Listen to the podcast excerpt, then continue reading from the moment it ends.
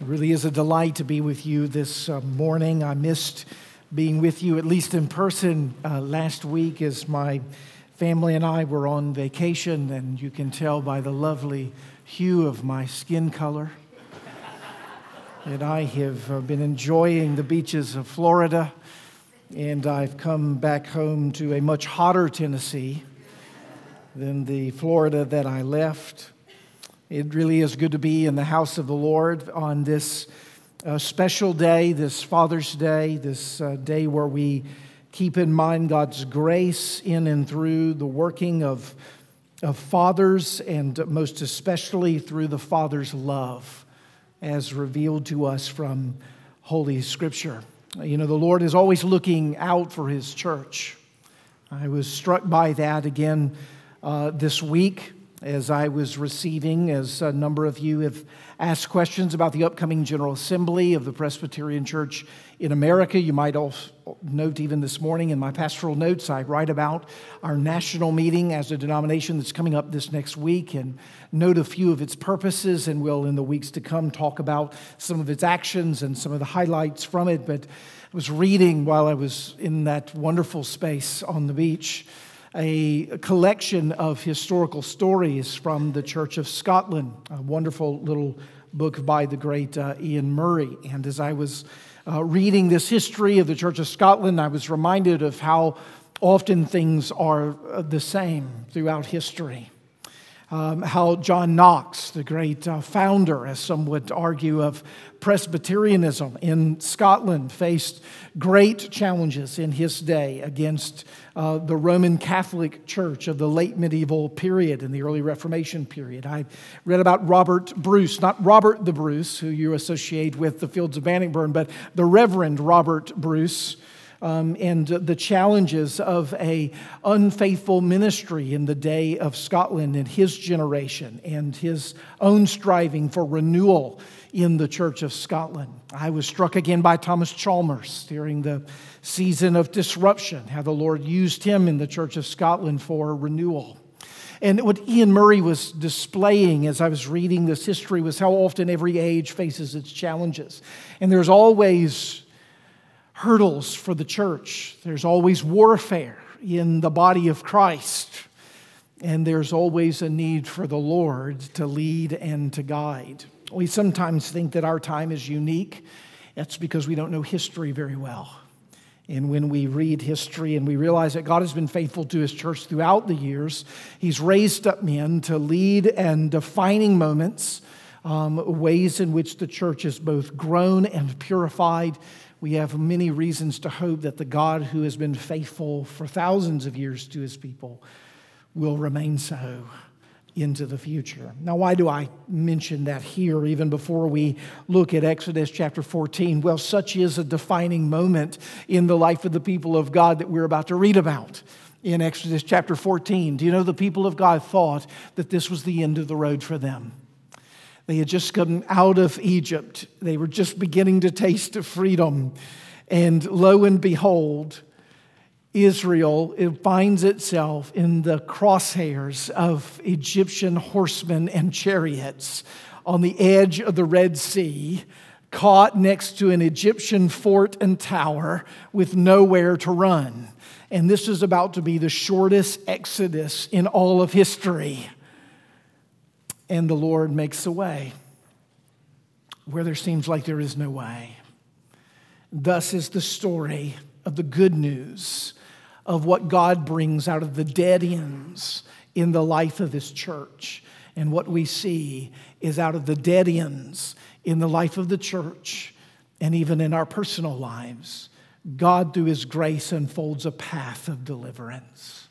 Let's look for that path of deliverance as we read now Exodus chapter 14, beginning in verse 1. Then the Lord said to Moses, Tell the people of Israel to turn back and encamp in Pi Hahiroth between Migdol and the sea, in front of Baal Zephon. You shall encamp facing it by the sea, for Pharaoh will say to the people of Israel, they are wandering in the land. The wilderness has shut them in. And I will harden Pharaoh's heart. and He will pursue them, and I will get glory over Pharaoh and all his host, and the Egyptians shall know that I am the Lord. And they did so. When the king of Egypt was told that the people had fled, the mind of Pharaoh and his servants was changed towards the people. And they said, What is it that we have done? That we have let Israel go from serving us? So he made ready his chariot and took his army with him, and took 600 chosen chariots and all the other chariots of Egypt with officers over all of them. And the Lord hardened the heart of Pharaoh, king of Egypt, and he pursued the people of Israel while the people of Israel were going out defiantly. The Egyptians pursued them, all Pharaoh's uh, horses and chariots, and his horsemen and his army and overtook them encamped by the sea at Pi Ha Hiroth in front of Baal Zephon. When Pharaoh drew near, the people of Israel lifted up their eyes, and behold, the Egyptians were marching after them, and they feared greatly. And the people of Israel cried out to the Lord. They said to Moses, Is it because there are no graves in Egypt that you have taken us away to die in the wilderness? What have you done to us? In bringing us out of Egypt. Is not this what we said to you in Egypt? Leave us alone, that we may serve the Egyptians. For it would have been better for us to serve the Egyptians than to die in the wilderness. And Moses said to the people, Fear not, stand firm, and see the salvation of the Lord, which he will work for you today. For the Egyptians whom you see today, you shall never see again.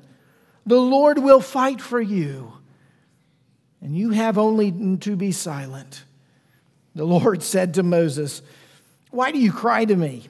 Tell the people of Israel to go forward. Lift up your staff and stretch out your hand over the sea and divide it, that the people of Israel may go through the sea on dry ground. And I will harden the hearts of the Egyptians so that they shall go in after them. And I will get glory over Pharaoh and all his host, his chariots and his horsemen. And the Egyptians shall know that I am the Lord when I have gotten glory over Pharaoh, his chariots, and his horsemen. And the angel of the Lord, who was going before the host of Israel, moved and went behind them. And the pillar of cloud moved from before them and stood behind them, coming between the host of Egypt and the host of Israel. And there was the cloud in the darkness, and it lit up the night without the one coming near the other all night. Uh, then Moses stretched out his hand over the sea, and the Lord drove the sea back by a strong east wind all night and made the sea dry land, and the waters were divided. And the people of Israel went into the midst of the sea on dry ground, the waters being a wall on them on their right and on their left. The Egyptians pursued and went in after them into the midst of the sea, all Pharaoh's horses, his chariots, and his horsemen. And in the morning, watch, the Lord in the pillar of fire of cloud looked down on the Egyptian forces and threw the Egyptian forces into a panic, clogging their chariot wheels so that they drove heavily. And the Egyptians said, Let us flee from before Israel, for the Lord fights for them against the Egyptians. Then the Lord said to Moses, Stretch out your hand over the sea, that the water may come back upon the Egyptians, upon their chariots, and upon their horsemen. So Moses stretched out his hand over the sea, and the sea returned to its normal course when the morning appeared. And as the Egyptians fled into as the Egyptians fled into it, the Lord threw the Egyptians into the midst of the sea. The waters returned and covered the chariots and the horsemen, and of all the host of Pharaoh that had followed them into the sea, not one of them remained.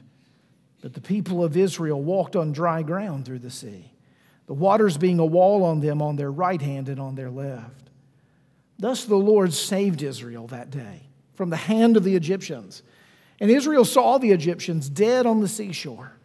Israel saw the great power that the Lord used against the Egyptians.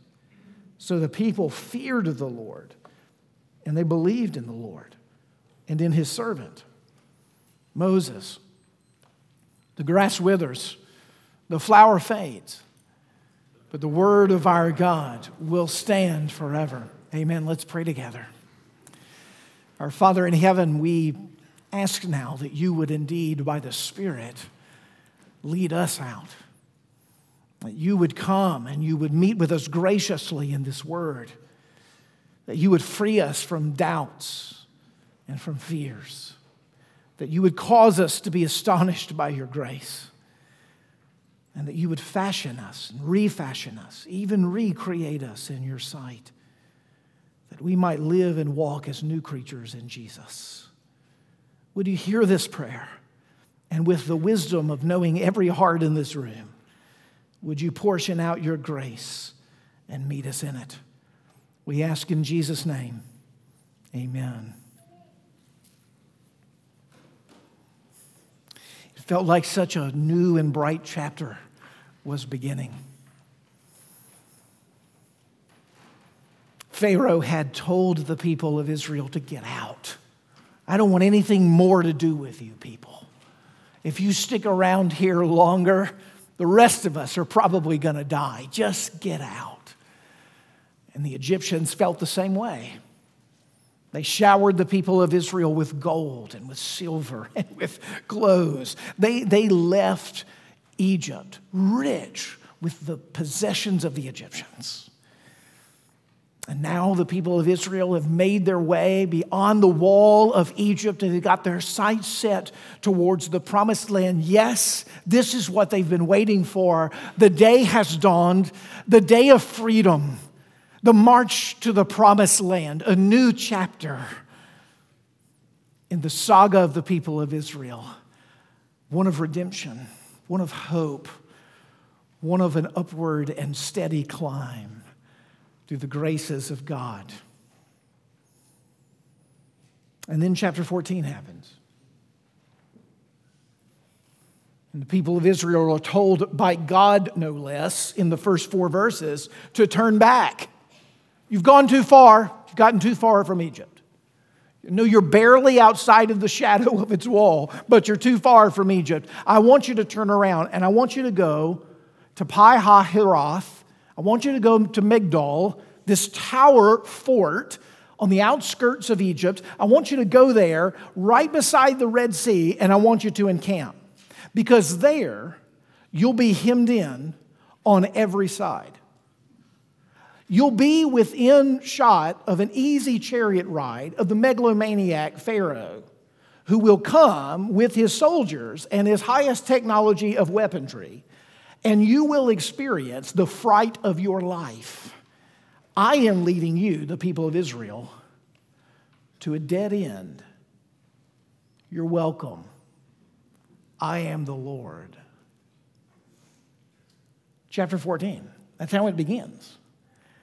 Now, what's interesting about that is that some of us in this room, if you were to categorize or retell your own life story, you'd say, Mm hmm, I've been here before.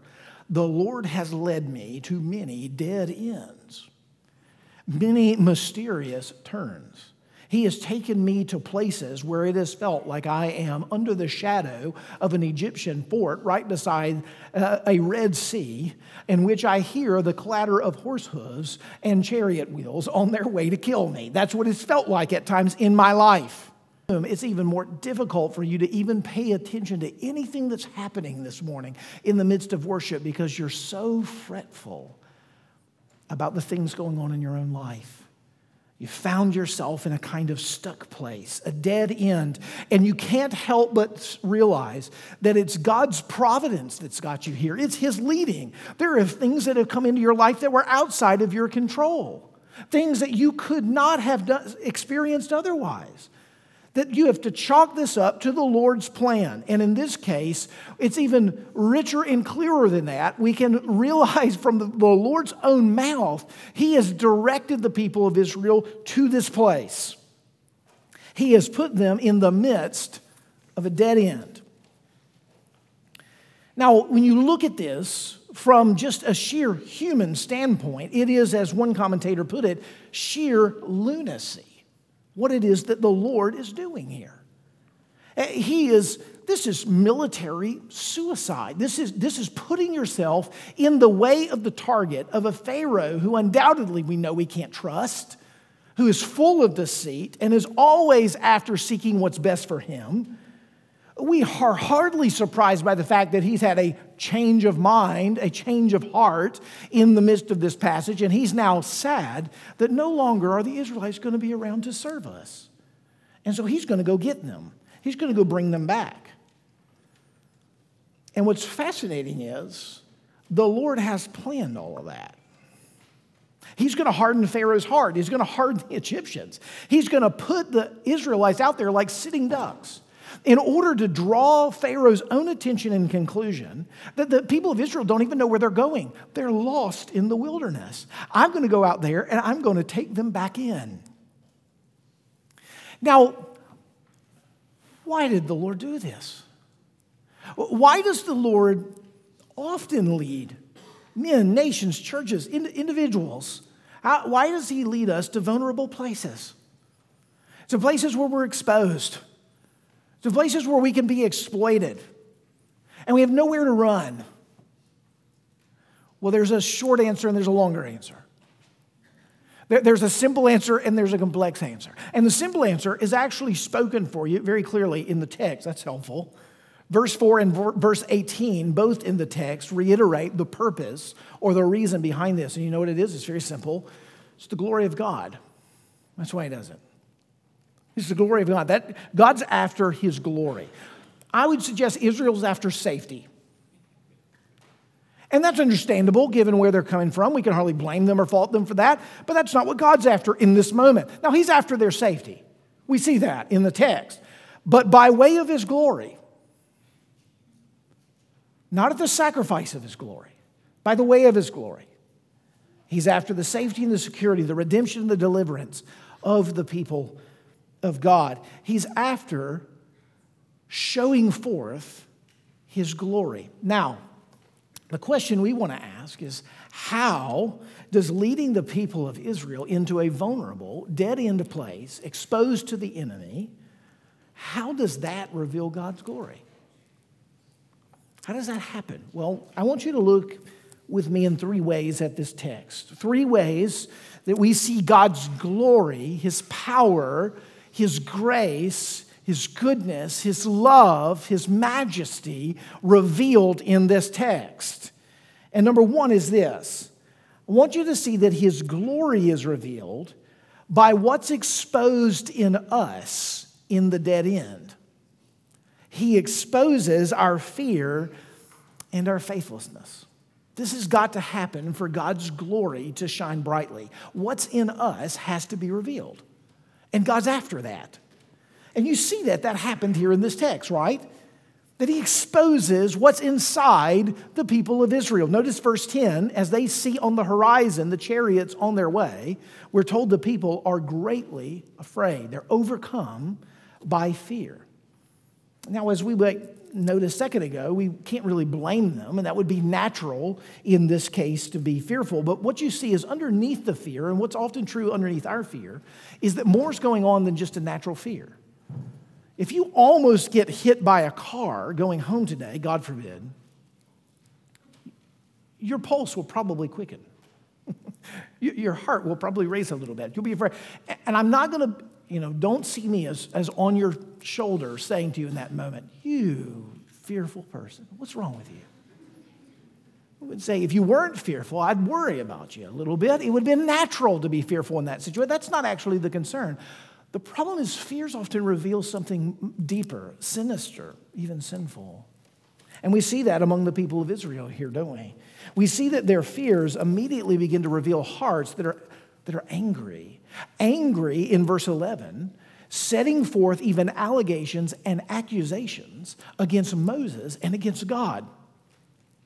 Is it because there are no graves in Egypt that you have taken us out here to this dead end place so that we can die in the wilderness by the sword of the Egyptians?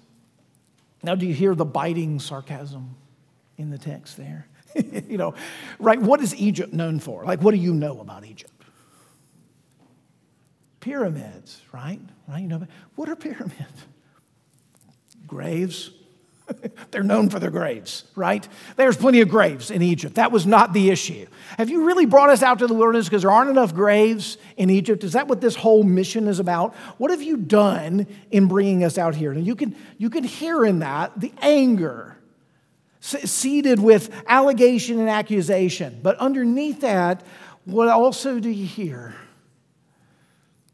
Distrust. Distrust. Now, could it be that for generations the false promises of Pharaoh have worn down the people of Israel so that they're pretty cynical? You know, could it be that the distant promises of Abraham are so distant uh, that it's felt like pie in the sky to them and they've really been watching for the other shoe to drop this whole time? Not really sure that they're actually going to get out. And this is just like, oh, yeah, here comes the betrayal. We expected it. Is it that? Yes, they've seen the show of plagues. The, the power of God has been revealed to them, but it, it's clear that it's just begun to make an inroad into their heart, that their faith is newly formed. The inroads are, are barely noticeable. The, the path to faith is one that's not been deeply trod yet by these by these Hebrew people. And so they're ready. They're even saying, maybe it would be better to, for us to just go ahead and, and, and give ourselves up to Egypt. Verse 13 and 14. Just leave us alone that we may serve the Egyptians. Well, it would have been better for us to just to serve the Egyptians than to die out here in, in the wilderness. It's an amazing statement, amazing admission. That, that they're willing to jump ship, they're willing to shift allegiances. We're willing to go back to the lordship of Pharaoh if it means we get a little bit more time here on earth. At least at least there, we knew what to expect. Isn't that sometimes the, the trouble with faith? At least there, we know what to expect. We, it's familiar. And psychologists often know that, that, that even abuse victims find it difficult to separate from, from abusers often because of just the sense of familiarity and the sense of the relationship being something they've always known. Dysfunctional as it is, it's at least a dysfunction they know. It's better than the dysfunction they don't know, is how they often process it. Some of us are, are that way as well. Even when we think about making a transition to um, a new job or or a new town, and, and even though the job looks good, we, we know that there's, there's things we don't know. And when we get there, things won't be quite like we thought it would be. And yes, things aren't great where we are, but at least we know the ways that they're not great. And so maybe we can tolerate that and manage it and not be out there on a limb and risk that something would be different than expected and have myself defeated. Some of you are like, How did you get in my head? How did you know that I do that? Right? That's exactly why some of us are. The people of Israel are, are no different in that regard. You know, it wasn't great in Egypt, but at least we, we knew we would live because he needed us to work. The allegiances can, can shift really quickly when, when a threat arises, doesn't it? It's not unlike us when, oh, I don't know, on a, on a Sunday morning where we're worshiping and we're praising the Lord and we're saying to ourselves, I will never doubt the Lord again, right? until two o'clock this afternoon. Right? You get to two o'clock this afternoon and you're like, what's he up to? Like, this is weird. What's going on? Listen, the, the Lord leads us to a desperate place, to a dead end, in order that we might feel our need for Him, but even more than that, that we might see that in our feeling of need, we run to places like panic, we run to places like anger, we run to places like distrust and, and a cynical spirit that shows us that we need him and exposes not just our fear, but exposes our faithlessness. You see, Israel is free in an external sense, but Israel is not yet free from themselves. The darkness still resides within.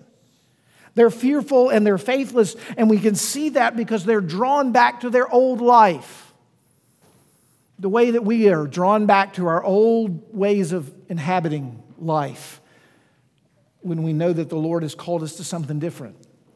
I love the way Philip Ryken says it in his commentary. He says, Our problem is that we only come out part way. We decide to follow Christ, but as soon as we start having problems, we get scared and we go right back to our old ways. Our old coping mechanisms like anger, and addiction and depression and distraction. No matter how much we used to hate these things, there was a security in the way that we used to live. And so we return. You see, part of the pathway to seeing the glory of God revealed in this text is that you have to understand He leads us into faith stretching dead ends. He leads us into places of exposure and vulnerability. He leads us into trial and tribulation because He wants to reveal the faithlessness inside of us so that He can overwhelm us with reasons to trust Him more. You see, that's what He's doing in this text. Not only does the dead end expose the fearfulness and the faithlessness of the people of Israel, the dead end, secondly, provides a basis. There in verses 13 and 14 that we read earlier, this, this preachment from Moses, this, this declaration from the prophet Moses. That's how he's remembered by the people of Israel. Language often used of, of him as the mouthpiece of God. He speaks here from God on the behalf of God to the people of God, and he says to them, Fear not, stand firm, and see the salvation of the Lord, which he will work for you today. The Lord will fight for you, and you have only to be silent.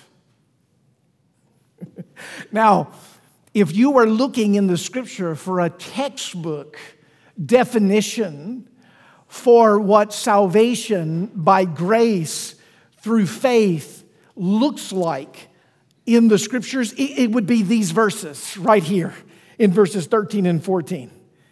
Fear not, stand still. In other words, don't do anything. Israel, don't do anything. Stay right where you are. Don't move. Don't speak. We see what happens when you speak. You get it wrong. Like, don't say anything. Just don't say anything.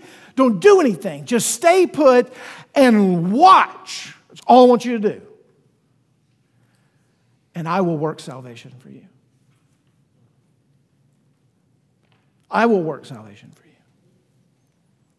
Do you, you know where fear came from for the people of Israel? It's, it's where fear often comes from for us. It's, is that they looked at their circumstances and they, then they considered their resources and they said, We don't have a shot. What Israel didn't know is what we often don't realize. That's the point. That's no reason to be afraid. God knew that. He put you in this position not because He wasn't aware of that. He knows you don't have the resources. He's not actually asking you to do anything,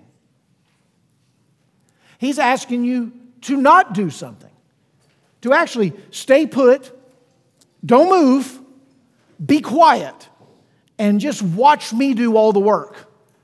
I will work for you the salvation that I have planned for you. This dead end, this vulnerable place, God has brought them not to kill them, but to reveal His amazing grace to them, to show forth His glory to them. He knows alone they will die, but alone they're not. He's with them. Yahweh is with them. The Lord is with them. With Yahweh, they can't help but live. He's going to fight for them. He is the warrior for his people. The only thing the people of Israel can contribute is silence. Just stand there, be quiet, and watch. I have a, I have a friend, you know, you need friends like this. I have a, I have a friend who, when I was growing up, I would say, you know, we'd be working on something, and I'd say, I was hey, I was thinking, and he'd stop. Before he would even hear what I would say, I'd say, I was thinking, and he'd interject, see, that's where you went wrong.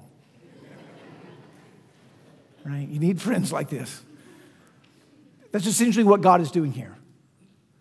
You know, you can almost, you know, you can almost feel the people of Israel going, yeah, uh, mm-mm, mm, no. That's where you went wrong. You almost said something. You almost tried to do something. That's where you went wrong. Now, listen, I think this is super, super difficult.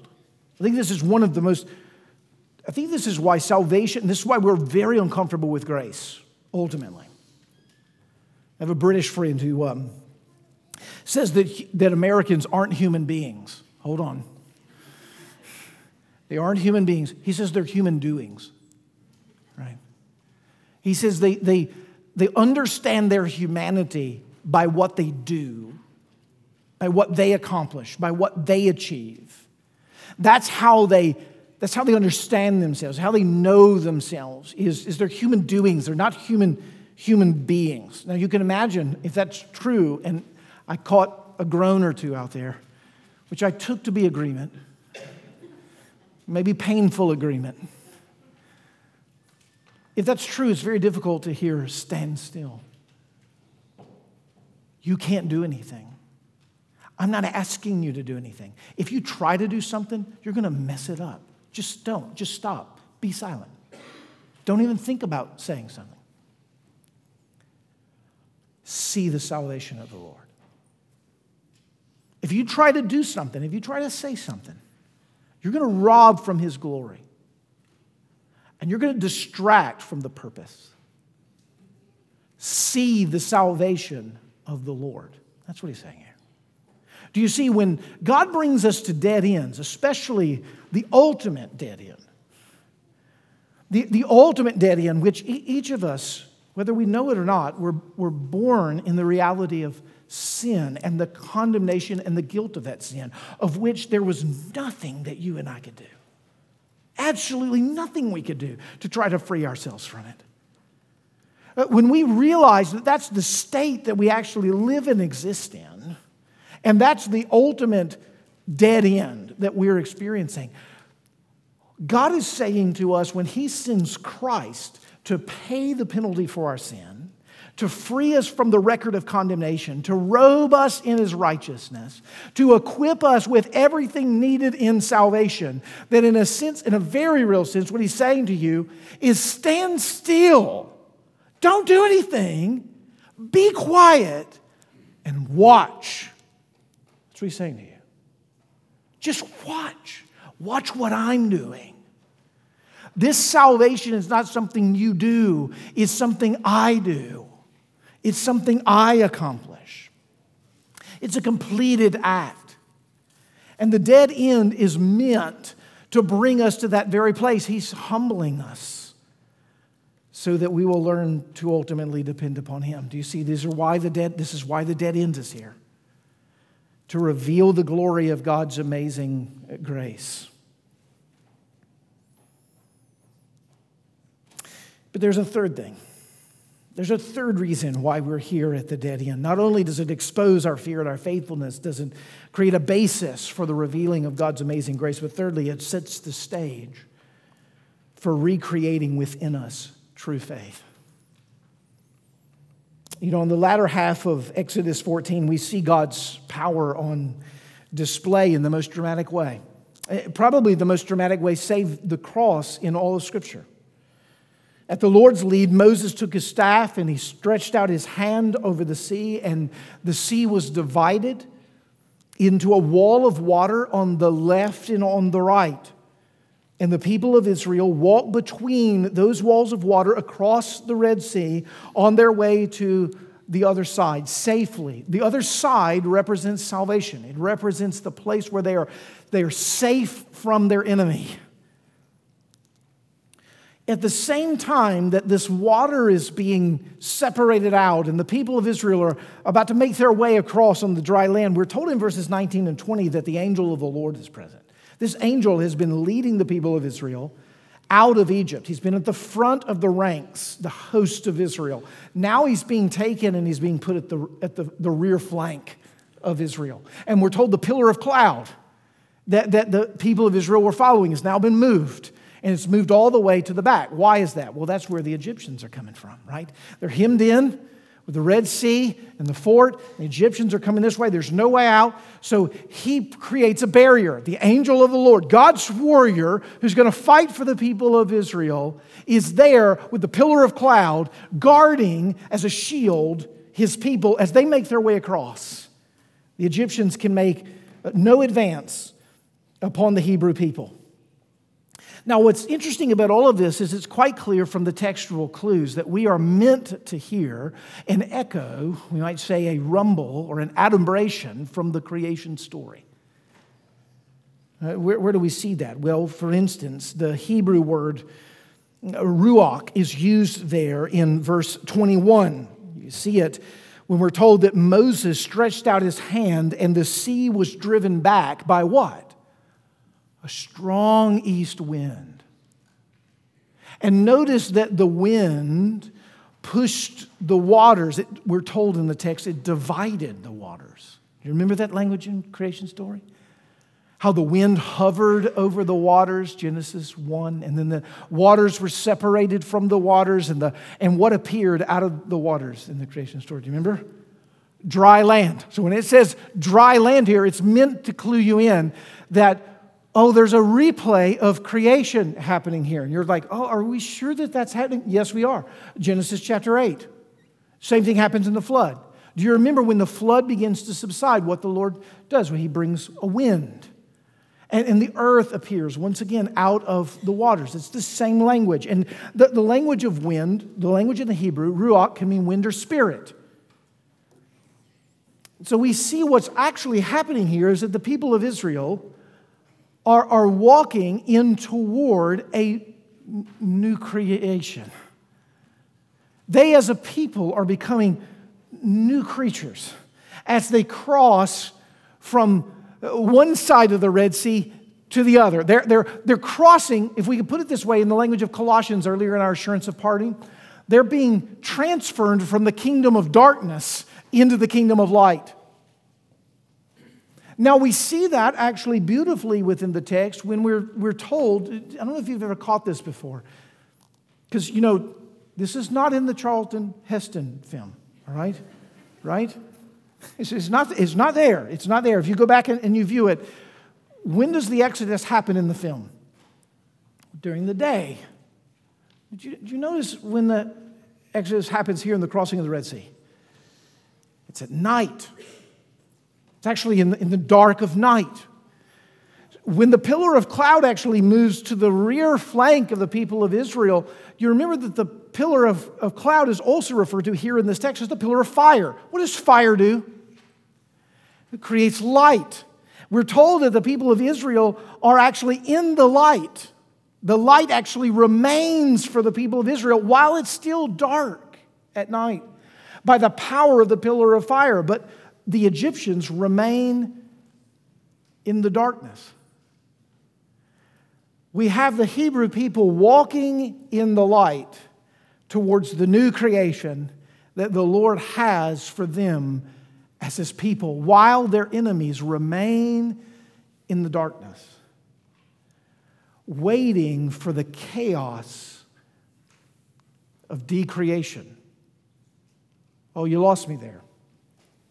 When, when the pillar of cloud and the angel of the Lord released the Egyptians to make their way across the Red Sea, and Israel has made their way entirely across to the other side, what begins to happen is that Moses stretches his arms back over for the closing of the waters, and that which was new creation became decreated as judgment fell upon the people of Egypt upon Pharaoh and the whole of the army.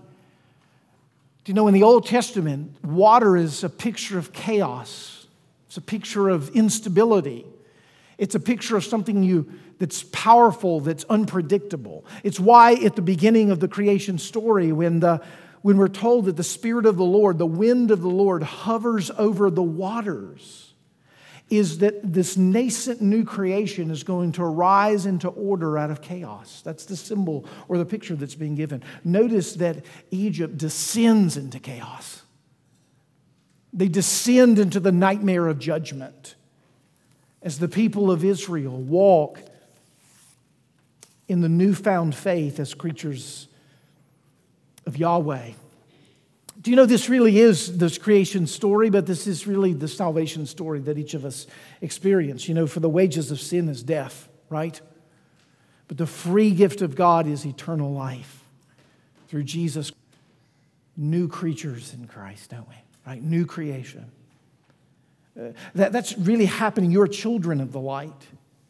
You're, you're a people who walk by the light of the Lord's word. You're people who have been recreated and fashioned after the likeness uh, of Jesus, your Savior. You have, you've passed through, as His people, the waters, you see.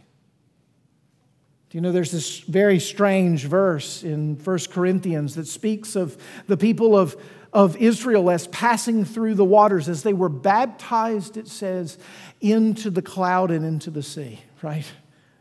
1 Corinthians chapter 10. And catch it in your taking the message home at the end of the bulletin. You can just go crazy thinking about that. The New Testament refers to the people of Israel's passing through the Red Sea as a baptism, as the beginning of a new life, as the creation of a new people, as He's recreating us in faith. Do you know how to experience something of, of that on, on the day of, of Christ's resurrection, right? The, disciples were completely disillusioned uh, at the death of the Lord Jesus Christ. You know, we know we learned just a couple of weeks ago, that Peter's going to go back to fishing. They're done. The, the, all they put their hopes and dreams into had died. They had come to what? A dead end. They'd come to a dead end. Mary Magdalene, on the morning of Jesus' resurrection, was coming to a tomb. I think she thought it was a dead end. I think she expected to find a body. She came there with embalming spices. And it was out of the dead end of the cross and the death of Jesus that the pathway to life and deliverance was born. It was in that moment where the Lord was weaving the salvation of his people. It was in that moment where his victory was being won. Do you see the cross looked like the enemy was winning? The cross looked like being hemmed in by an Egyptian fort next to the Red Sea with the greatest military superpower of the day charging towards you. That's what it looked like. And then it looked like the Lord made a way when there was no way. The Lord made a way when there was no way. And listen, there are things in your life right now that are sticking points, that are dead ends, where you feel vulnerable and exposed and uncertain and overwhelmed, and anxiety and depression and all kinds of struggles are riddled through our minds and our hearts as we cope with the realities of life. I can't say that in the scope and time of this particular place, all of those things are going to be tidied up with a bow on them. But what I can say is if you're in Christ, when you walk into the new heavens and the new earth and you cross a different river, the River Jordan, and you get to that shore, that crystal shore, and you look out at the face of Jesus, you will know that every dead end of this life was a path to your deliverance. For he works all things for the good of those who love him and who are called according to his purpose. All things for their good. You may not see it here, but you will see it. Sit still. Be quiet. For one day soon, you will see in the ultimate sense the salvation of the Lord. Father in heaven, we pray that that day would be hastened, that it would come quickly, for we long to know the fullness of your redemption.